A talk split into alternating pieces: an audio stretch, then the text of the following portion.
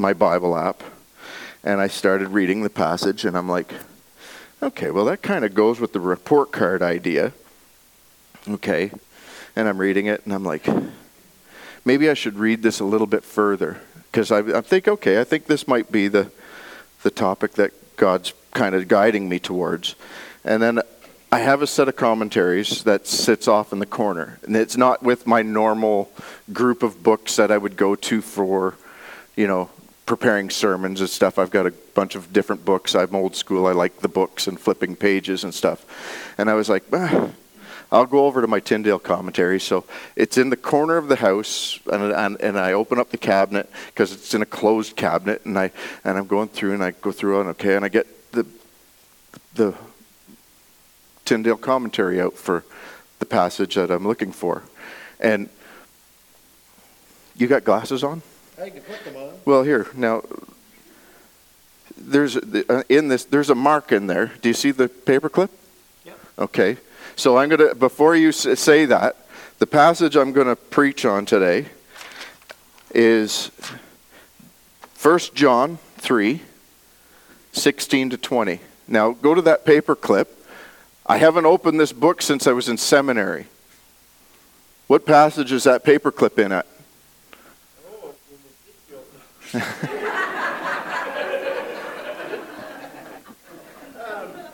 First John uh, looks like 16 or, and 17. There's two different. Yeah, so it's 1 John 3, 16, 17, 18, right through to 20. And I'm like, okay, I can't think I kind of dialed in now. I'm listening, and you got my attention, God. But that's what the, when I say I, I wait for that, we look for that inspiration, that that guidance, and you can't make stuff like that up. Like that paperclip, I I honestly, it's, I've even got marks in it, like notes and stuff, and I don't ever remember. That was I have honestly haven't opened that since seminary, so that would have been oh, 30 years ago, right? And that's so I don't know who needs this message today, but here we go. So the idea behind uh, this, I guess I've got four points, is what physical evidence uh, of Christ is in your life? Okay, so what, what, what kind of outpouring, what physical evidence do you have when you go somewhere that people can see Christ through you? The other point to be made here today is love the people, not the stuff. When people see that you love the people, they will see God in us. Because who love people more than God Himself? And God is greater than your own feelings. Okay, so these are the four points that we're going to touch on today. But let's let's look at that from the perspective of the report card idea, right? And what you're what you're like where, what is your evidence of Christ in your life? And we touched on this last week in our small group when I said, when my boys go into a room, and this is the exact, exact example, when they come into a room and you see my boys, they don't need to be really introduced that they're my boys. Because inevitably they have many of my bad attributes. But at the same token, they're my boys. You can see them and see the way they walk, the way they talk, the way they act, the things they do, their reactions to things. They're as individual as each one can be, because you couldn't get three more different lads than that, but they're an extension of me. They're just like me. And so, likewise, when you go into a place, when you walk into a, a group or a, a, a house or somebody's place, what part of you oozes out Christ? Do you need to walk in and go, I'm a Christian? Hello, everybody, I'm, I'm, I'm God's child. Or do you need to make that announcement to let everybody know? Or can they just see it coming out of you? Like it just pours out of you. You, you, they, you walk, you talk, you do things differently because you know who the, your father is, right? So, in the passage it starts off by saying that we get we get this this presence that we we get this calling. We know what real love is, right? We know what it is because Christ showed us what real love is. That's what verse 16 is all about. Is it's the example that God sent Christ. God died for us. And there's no greater sacrifice than to lay down your life for someone else. I don't know if anyone in here has ever had the experience of the desire to, because obviously you haven't laid down your life for somebody else or you wouldn't be here, but you, some of you, I know I have experienced it where I would have given anything, anything to be in the position that the person that was in pain was in. I would have given my life so that they wouldn't have to go through this. And inevitably, a, a lot of times you can't do that. Like people, it happens. People suffer, people die, things come and go. But it doesn't change that in your heart you wanted to. You so badly wanted to. And I don't know how many people in here have ever experienced that. And I'm here to tell you it sucks. It really does because it's beyond you. You can't do anything about it. But very rarely do any of us ever get an opportunity to express our love for our fellow person by laying our life down for them. And in, in light of the things that happened yesterday with Remembrance Day and those that laid down their lives for our freedoms, there's no greater love than that. So we, we know what love is because we are children of God. We don't need to reflect on uh, the greatness of God because we all know that. We're here. We're here praising God because of his greatness. And he died for us and he loves us. And we know that. That's our example. So then, in, in, in many ways, with that example, we just we need to let that ooze out of us. But the thing is, the problem you have a lot of times is you generalize it. Because it's easy to say, I love, you know, some of my favorite people in the entire, well, most of my favorite people in the entire world are in this room, right? And I just, I mean, I have fun with of. We hang out together, we goof around, we, we just, I mean, you gravitate to people you like. It's just the way it is, right? Uh, but if you can, then in the next verse, in verse 17, John dials it in. He's like, God died. You know, many of us, we should lay our lives down for our brothers and our sisters. But then in verse 17, he changes that and he makes it a singular. Because it's easy to say, oh, yeah, I, I love everybody. Yeah, but do you love me? When you dial in on one person specifically, it changes it, it makes it more personal. It makes it so that you're paying more attention to that person and you're not blanketing it. Like, I, I know I'm guilty of it where somebody's been talking to me and they can talk to me. And i'm not talking about you michelle. But they've been talking to me for like five or ten minutes and I haven't heard a word they said. And i actually have to stop and turn and say you know i, I and if i'm being honest i have to turn and tell them i'm sorry i didn't hear a word you said in the last 10 minutes I was off somewhere else. Because I'm not focused in on the person, I'm not paying attention to the person. And you could say all you want, but you know when somebody's really just giving you lip service or when they're actually dialed in and they actually care. So that's where John's going with this. Because not many of us get a call to, put down our lives for our fellow humans, but we have a lot more opportunities to share things, right? And when, when we talk about sharing things, we immediately think of our stuff, right? And I know I did. When I started thinking about it, I was thinking, you know, well, some people you just wouldn't give money to, right? And I'm not going to lend them my truck, right? so it's just, it's your stuff. And you get so that you're you know you get some discernment because you've learned like I, I know with my my kids if i give it to them i don't ever expect to see it again. It's going to get broke or it's going to go away or be in the bush somewhere. So the reality is there's people like that out there that won't respect your stuff. Right? But does that mean you stop helping people and it's not a, and more I thought and pondered on the stuff aspect of, you know, because it says if you see a, someone in need, then we're called to help them. If we have an abundance, we're called to help them. And in the scriptures, it actually says in this passage, it's that if someone has enough money to live well and sees a brother or sister, singular, in need, but shows no compassion, how can God's love be in that person? So, and I'm, I'm, I'm looking at this and I'm thinking, and I and immediately dialed into the stuff. And I got really thinking about it, and there's a, a, a Old Testament, well, an Old Testament, an old scholar that back in the day, his name's Charles Harold Dodd. I don't know if anyone knows that name at all.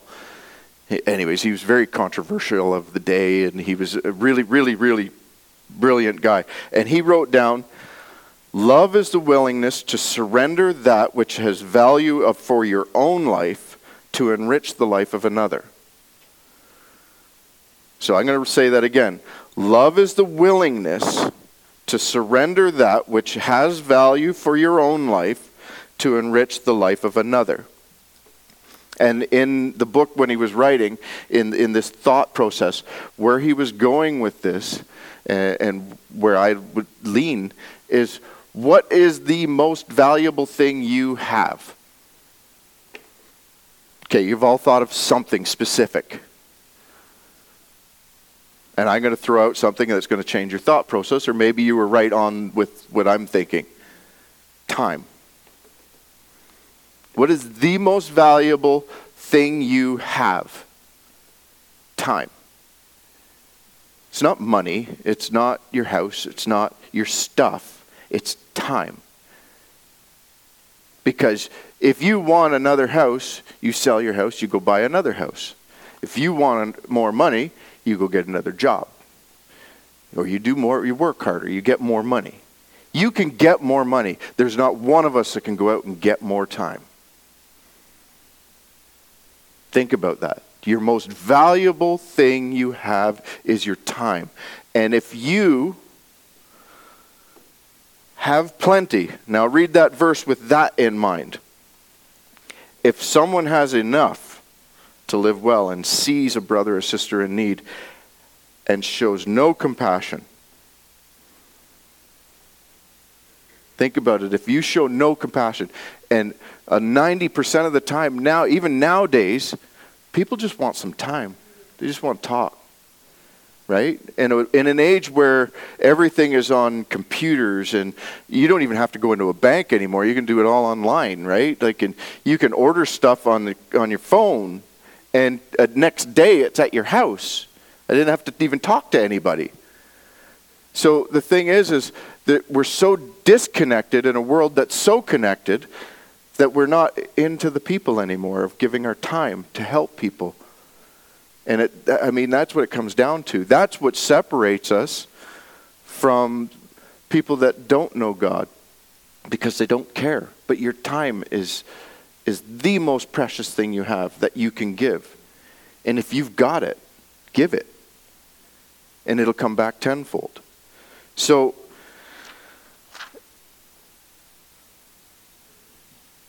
it's very easy to generalize your statements and stuff like that, but when we dial into a specific person, it sometimes really gets hard to do because, I mean, there are some people that you just wouldn't normally t- stand and talk to.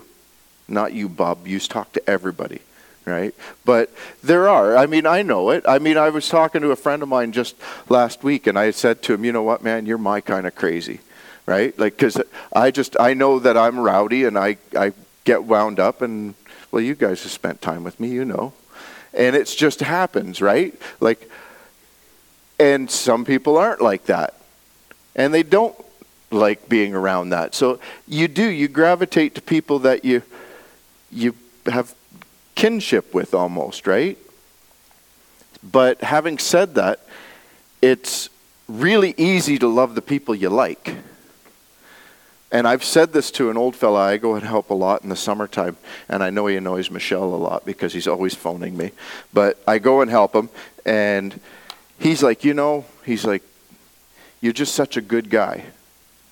You know, you're you're really you're a good man. And I said to him, you know what, Ronnie? I said, it is so easy being nice to people you like.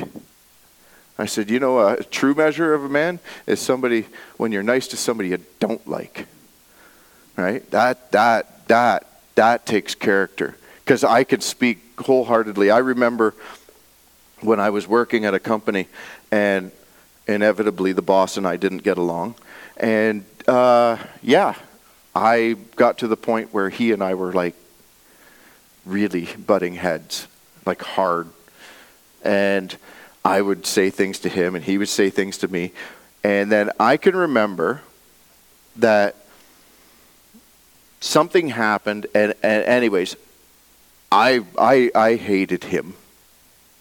I did. And I was like, I know that that's not the way I should be, but I did. I just, every ounce of me. I didn't like him at all. He was a nasty man, and we, and I mean, I could use other words and I won't. But at the end of the day, I was like, I know that I'm supposed to forgive him because that's what we're supposed to do as Christians, right? We're supposed to forgive those that persecute us and stuff like that. And, and I know that. And I was like, and I really, and, I, and I'm not even joking, I broke out books and I was reading, I was looking for the loophole. I was. And I was like, oh, I found the loophole. Because for forgiveness to happen, there has to be something first. There has to be repentance. Found my loophole because he hasn't come and asked for forgiveness. I don't have to forgive him. We're good.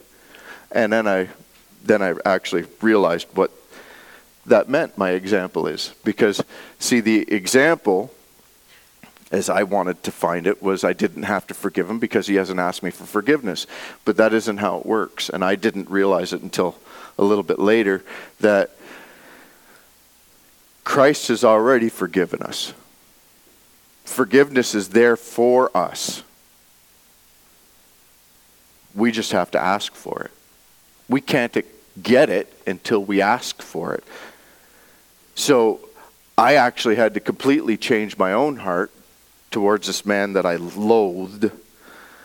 And I had changed my own heart, and I had to forgive him in my heart so that when he asked for forgiveness, it was already there.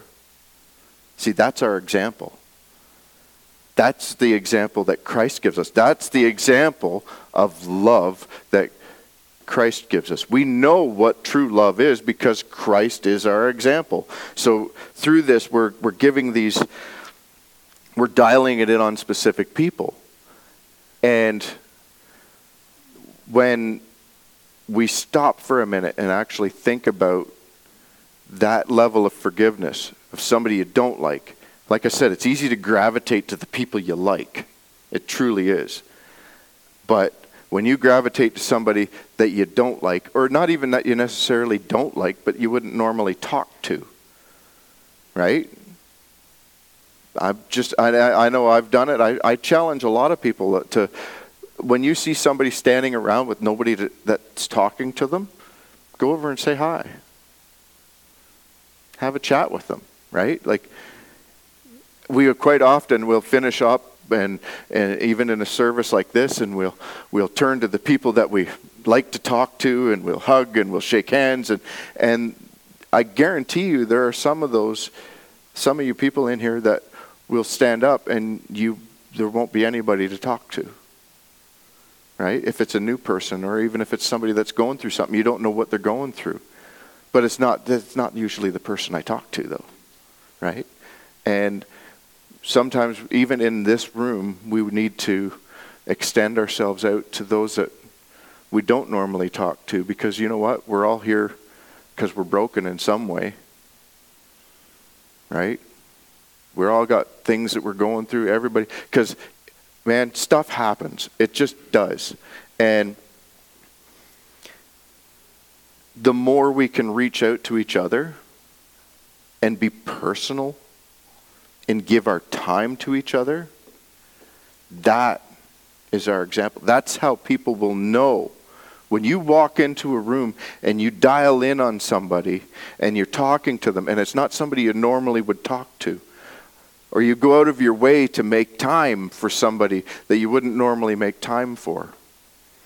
And I know that uh, I think you young folks in here, you you haven't gotten to that spot because you've got all this time. But as you get older, that time seems to become more precious. Right? Because you know, I know my mortality becomes more in check each year. Like I said to Michelle earlier, I said, you know, like last week I was going through rough. I physically I was just beat. I had my knee all swollen up, and and somebody said, "What did you bang it on?" I said, "Nothing. I just woke up." Right? And it was just and and Michelle starts diagnosing me off of Google, right? And she's like, "Oh, I think you have bursitis." And I'm like, "Bursitis?" And she's like, "Yeah, you can get that from sitting in a tree stand, you know." so the thing is is you can't. The time is yeah and i said i'm just going to dig a hole and she could just kick the dirt back on top of me because i was i was i was in rough shape. But the thing is as you young folks you get you've got all this time and as we age our mortality becomes more and more in check. And we we know that you know hey our days are numbered right?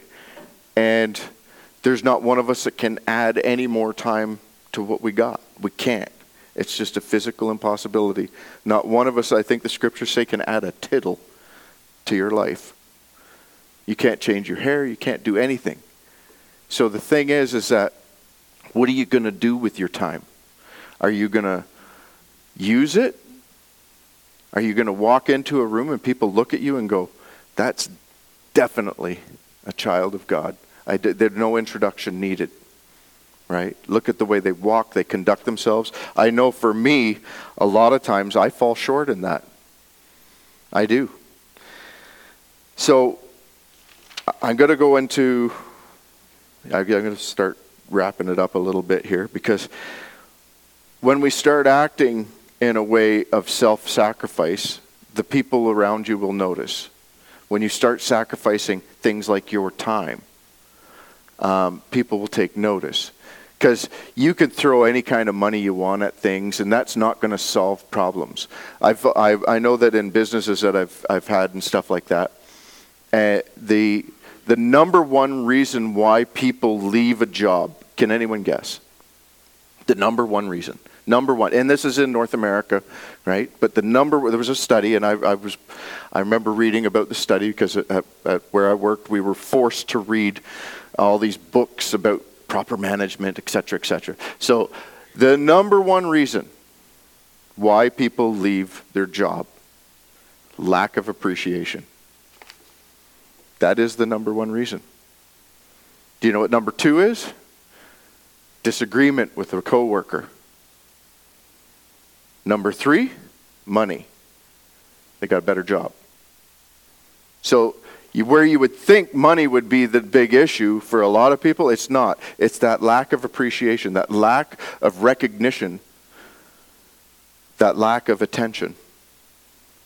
So, that being in mind, you could throw all the money you want at certain things, and it's not going to change.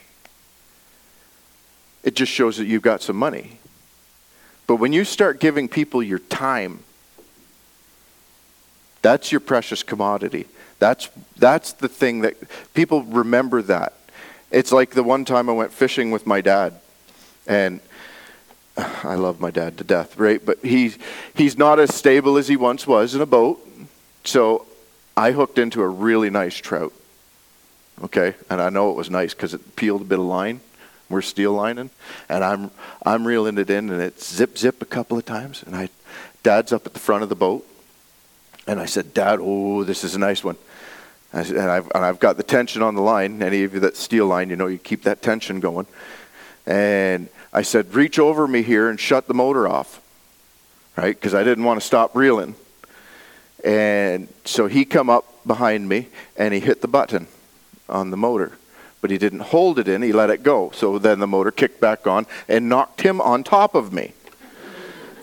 And I'm holding the reel like this. I'm reeling like this here, right? Okay.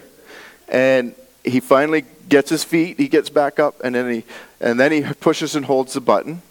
Then then he goes up and he sits down, and I'm still reeling the fish in. And I look at my counter and I said, I got 90 feet out.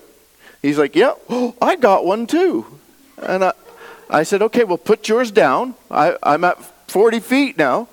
And he's reeling his in. He's happy. He's got a fish. And I'm like, That, and my rod's bent, and his isn't. I'm like, Yours is small. I said, Grab the net. And, anyways, I got it to the side of the boat. It was probably about six pounds, and I lost it. Cause, and, and dad was like, Well, grab the net for mine. So I got up and I remember recounting that, and somebody said to me, they said, You know what, though, if you'd have caught that fish, it would have just been a, another fish you caught. He's like, Now you got a good story to tell. And I said, Yeah, it's true. Then you remember that time because of all the events that went on, and you re- recount those times that you spend together. And it's not necessarily the stuff around it, it's all the events that you did and the time that you spend. So, and likewise, the stuff doesn't matter. It's the time that you're going to spend with the people that matters.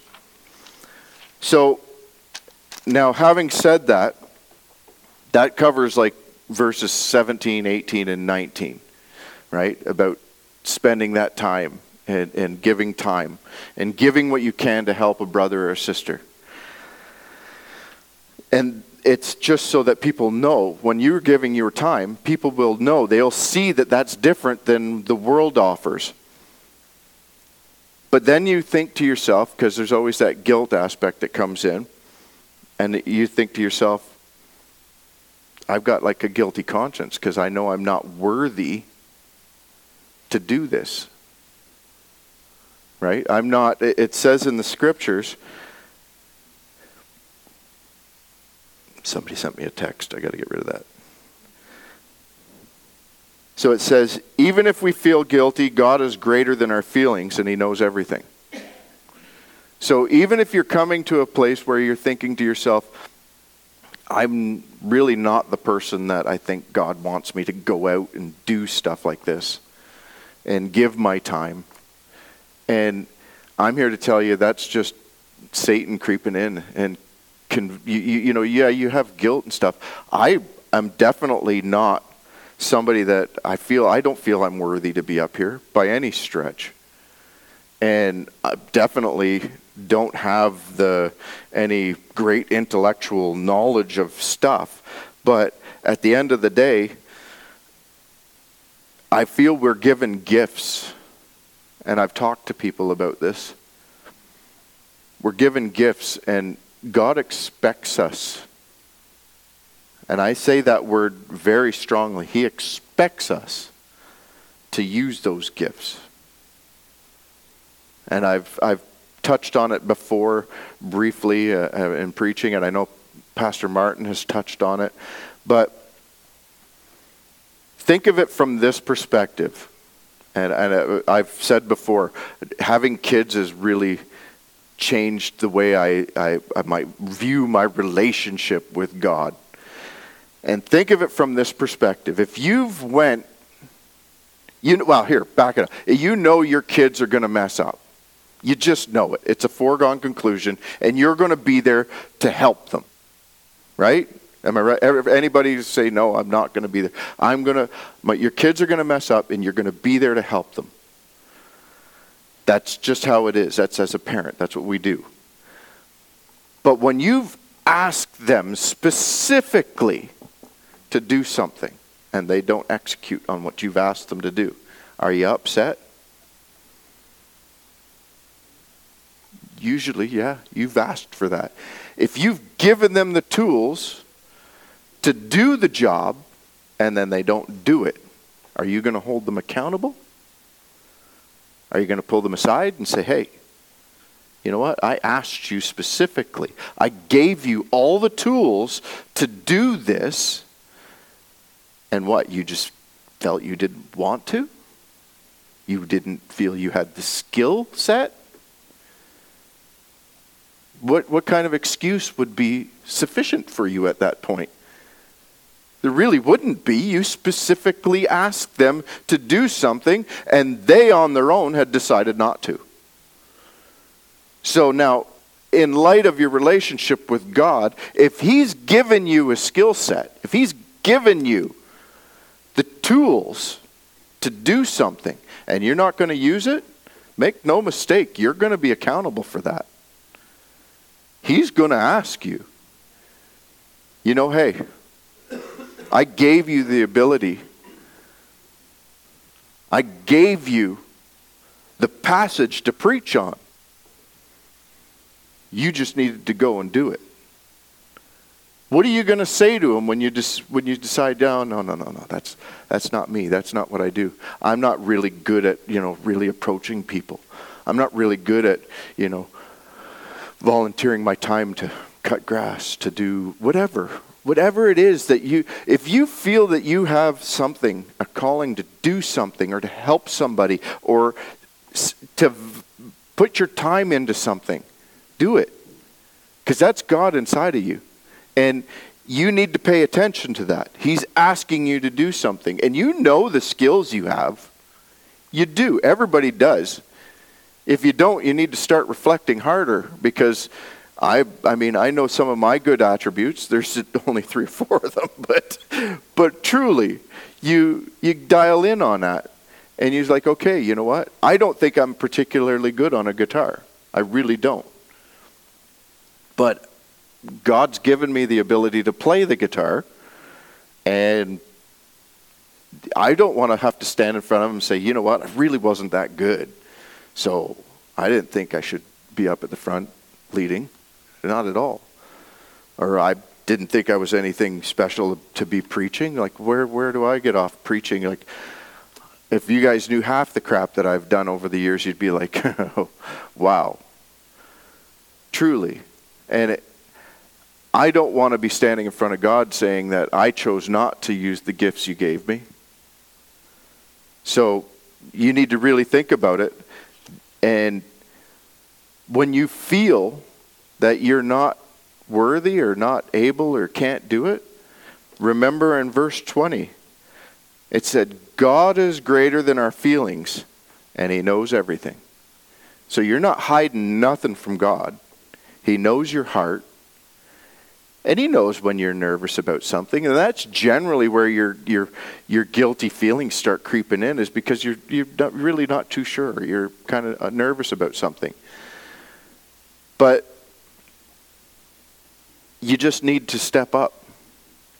And I'm going to give I got to give an example, but I, who knows the backstory to the hymn "It Is Well with My Soul"?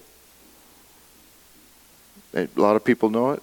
Okay, I'm going to read the backstory of It Is Well With My Soul, how the hymn came to be. Horatio G. Spafford. He was, was, uh, he was a successful lawyer and a businessman in Chicago with a loving family, a wife, Anna, and five children. However, they weren't strangers to tears and tragedy. Their young son died with pneumonia in 1871. And in that same year, much of their business was lost to the Great Chicago Fire. Yet, God, in His mercy and kindness, allowed the business to flourish once again. In November 21st, 1873, a French ocean liner, uh, Ville du Havre, was crossing the Atlantic from the U.S. to Europe with 313 passengers on board. Among the passengers were Mrs. Spafford, and their four daughters. Although Mr. Spafford had planned to go with his family, he found it necessary to stay in Chicago to help solve an unexpected business problem. He told his wife he would join her and the children in Europe a few days later, and his plan was to take another ship later on. About four days into the crossing of the Atlantic, the Ville du Havre collided with a powerful iron hull Scottish ship, the Loch Earn, and suddenly all of those on board were in grave danger. Anna hurriedly brought her four children to the deck, and she knelt there with Anne, Margaret Lee, Bessie, and Teta, and prayed that God would spare them and that if it would be His will, or make them willing to endure whatever awaited them. Within approximately 12 minutes, the ship slipped beneath the dark waters of the Atlantic Ocean, carrying with it 226 of the passengers, including the Spafford children. A sailor rowing on a small boat over to the spot where the ship went down spotted a woman floating on a piece of wreckage. It was Anna, still alive. He pulled her into the boat, and they were picked up by another large vessel nine days later. Then they landed in Cardiff, Wales. From there, she wired her husband with a message which began Saved alone, what shall I do? Mr. Spafford later framed that telegram and placed it in his office. Another ship survivors, Pastor Weiss, later recalled Anna saying, God gave me four daughters, now they have been taken from me. Someday I will understand why. Mr. Spafford booked a passage on the next available ship and left to join his grieving wife. With the ship about four days out, the captain called Mr. Spafford and said to him in his cabin, he told him that they were over the place where his children went down. According to Bertha Spafford, his daughter born after the tragedy, Spafford wrote, It is well with my soul while on that journey. When peace like a river attendeth my way, when sorrows like sea billows roll, whatever my lot thou hast taught me to say, it is well, it is well with my soul. Anna gave birth to three more children, one of which died at age four with the dreaded pneumonia. In August 1881, the Spaffords moved to Jerusalem, and Mr. Spafford died there and is buried in that city. That's the backstory to the man that penned the words, For it is well with my soul. And when I reflect on that, you can't help but think of the outpouring of Christ in that man's life. To go through tragedy after tragedy after tragedy and then be over the site where his daughters passed and write those words. So I'm going to give an example here if I take this water,